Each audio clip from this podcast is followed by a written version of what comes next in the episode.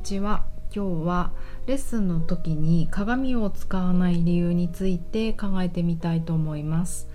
えーと、あらゆる動きのベーシック姿勢とか呼吸とか感覚をチューニングするボディチューニングやってます。パーソナルトレーナーの内田彩です。こんにちは。なんか水曜日のランチタイムなんですけれども雨が降る寸前です。東京は。もうねこのちょっと曇った隙間に洗濯機を回すっていうねこの反射神経で洗濯する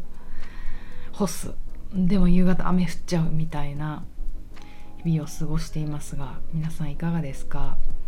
あのコインランドリー最近すごいですよね。車あの夜中ドライブをねあの私とスタイリストのまきちゃんと日課？週日課なわけないか。まあ週に1回ぐらい絶対するんですけどコインランドリーがイケてるっていうのをすごく感じますね。もうおしゃれになってジャズが流れたりして綺麗であの巨大乾燥機であの乾かしたい T シャツとかちょっと縮めたいなっていう時は絶対ああいうランドリーラウンドロマココインランドリーいいなと思うので今週ちょっと梅雨の楽しみ行きたいなと思います。スニーカーの乾燥機も洗濯機もありますもんね。一回洗ってみたいなと思う今日この頃です。皆さんの住んでる場所はどんな感じですか？さて、えーと、冒頭にもお伝えしました鏡について考えてみようと思うんですけどなあの最近というかまあこの週末空間をよく考えたなと思ってあの面白い空間に出会いました。あの今私ボディチューニングのティーチャーズトレーニングのコース集中コースを夏からまたスタートしようと思ってるんですけどうちのスタジオが残念ながら狭いんですよ。そしてまあ今気になるのは工事音かな。で、えーと、人数によっては他の場所を借りてもいいのかななんて思っていろいろ見始めているんですね。あのね公民館とか使った時もあったんですけど3連休とかになると今度公民館もお休みなんですよ。なので今ね、東京もやっぱり空いてる場所がいっぱいあるというかこう空いてるというよりはレンタル貸しみたいにしてスペースをあのスペースマーケットとかインスタベースだっけいっぱい場所を貸し出してるサイトがあるので面白くって見てるんですね。で気になったので渋谷に一つ見に行ったんですけれどもそうそうその場所を探すということにあたってふと思ったのがそうだ私鏡も音楽もいらないんじゃんボディ中と思ってヨガなどボディワークもきっとそうだと思うんですけれどもあのそうしたらねダンススタジオである必要とかないんですよね逆に。うん。えー、そうなるとただのあの安全で綺麗で安心な空間だったらいいわけだからこの間私が見に行ったのはお洋服さんお洋服さん？お洋服屋さんが管理してるスペースだったんですよ。えーと、昔はメンズテイラーの仕立て屋さんだったみたい。今はやられてないっておっしゃってたけどあ結構クラシックなブランドだったんだろうなっていうのはなんか感じます。聞いたことあるようなないようなメンズクラブで見かけたことがあるようなないような。うん。でやはりお洋服屋さんが管理してる場所っておしゃれ。照明とかフローリングもなんかこだわってたり。要は普通の方だったらそこで展示会とか洋服のあのやるんじゃないかなっていう空間でいいなと思ったんですよね。それでそうそう全然私鏡ないからここでもいいななんて思ったんですけれども。そうあのなぜ鏡を使わないかっていうと昨日のね昨日のですね昨日お話しした姿勢の話にも実はつながってくるんですね。もう答えは、うん、担当直入に言うと目じゃなくて視覚じゃなくて体の内側から自分の姿勢自分の体を感じてほしいから以上って感じなんですけど、えーと、今自分がねダンスをやっていてこれに陥ってしまってるのですごく感じるのですがダンスの時は鏡を見ながら踊るじゃないですか。もちろん鏡を見ながら自分の踊りを見てなんか変なとこ直したりとかあとダンスって人数多かったりするので先生が直接見えない時もあるんですよ。そうすると鏡越しに先生の動き見てあ先生と同じようにやろうとか結構目を使う見たまんま同時に動いていくってすごいことですよね。うん、これも能力だなと思います。なかなかその神経が直結してる人っていないしトレーニングしないとできないことだと思うんですね。うん、で、えーと、このヨガとかボディチューニングにあたっては、えー、あそうそうそうそれでねダンス落ちっちゃってる罠は今度は正面が決まりすぎて正面鏡に平面にあるからそれをじっと見すぎると何が起きるかっていうと頭蓋骨が軽く前に行くんですよ。そうですよね。何か見ようと思うと頭グッて前に行きません。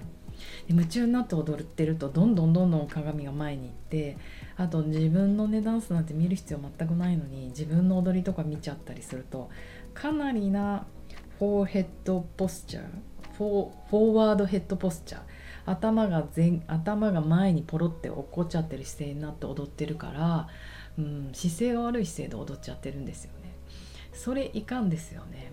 だからたまにあのまあ、先生とかはねプロだからそれに気づいていて鏡見ないで踊りましょうはい後ろ向いてなんてやると急に踊れなくなります。まあ順番覚えてないっていうのもあるけど、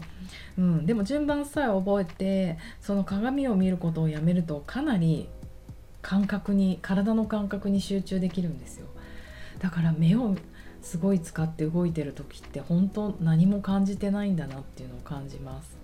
だからねクラブで踊ってる時とか本当いいと思うんですよね。鏡なんて見ないで音楽聴いて。まあ聴覚に結構奪われちゃってるけど。でも体を感じて動くっていうのはすごいいいことだと思います。まあここであの五感のね私たちに与えるパーセンテージを言うとこれまあちょっと古い資料なので、あのー、正確な数字ではないかもしれないけどなんとなく記憶に残るので数字を言いますと,、えーと、視覚が私たちの感覚の中の80 83%を占めている五感のすごくありませんか？視覚83%聴覚が13%嗅覚が3.5触覚が1.5味覚が1なんですね。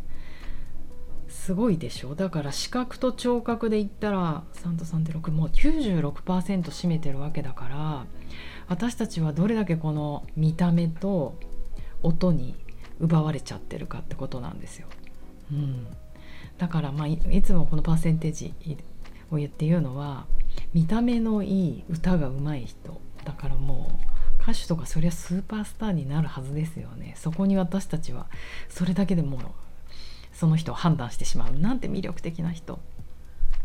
で逆に嗅覚触覚味覚はえっ、ー、と何？今一生懸命足してます。3.5と1.5で56%しかないから100%のうちのねあのうんなんだろうね、うん、逆に本能に近いってことです。私たちが生まれ持ったものに近いというか。視覚聴覚は社会的要素が強いと、うん、だから後から学んだものあと環境とかそういうふうに美ってこういう痩せてることが美だよねっていう時代社会に生きてるとそうなりやすいと。本能的に近いものはなかなか後から教育されても変わらない。だから味覚の1%なんて全然ダメじゃんって思いそうですが味覚ってなかなか生まれた時から、まあ、生まれてねきっと数年間の記憶が変わらないあの記憶が一番強いってことですよね。記憶じゃない影響が。だからお母さんの味噌汁を超える味はねないなんて言うんだと思います。ふむふむ。ということで、えー、とやっぱり、うん、でえ体はじゃあ何かっていうと触覚じゃないですか。体を動かすということは。うんうん、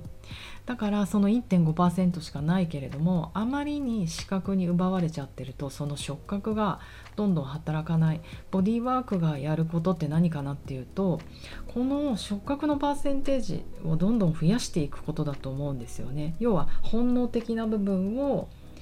増やしていく。もう私たちの本能なんて氷山の一角にしか過ぎない。ね。潜在意識なんてそこにしか過ぎないんだけどそれでも本当の自分の体の声とか自分の何？本能を知りたいからやっていくわけで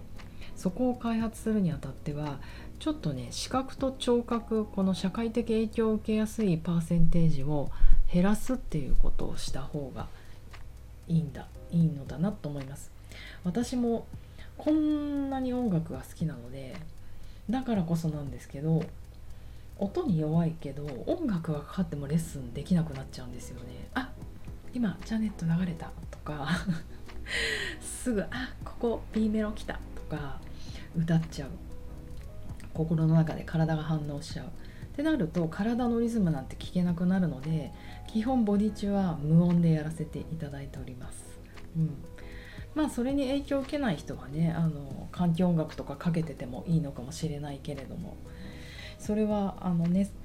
トレーナーの方たちの自分のねこの五感の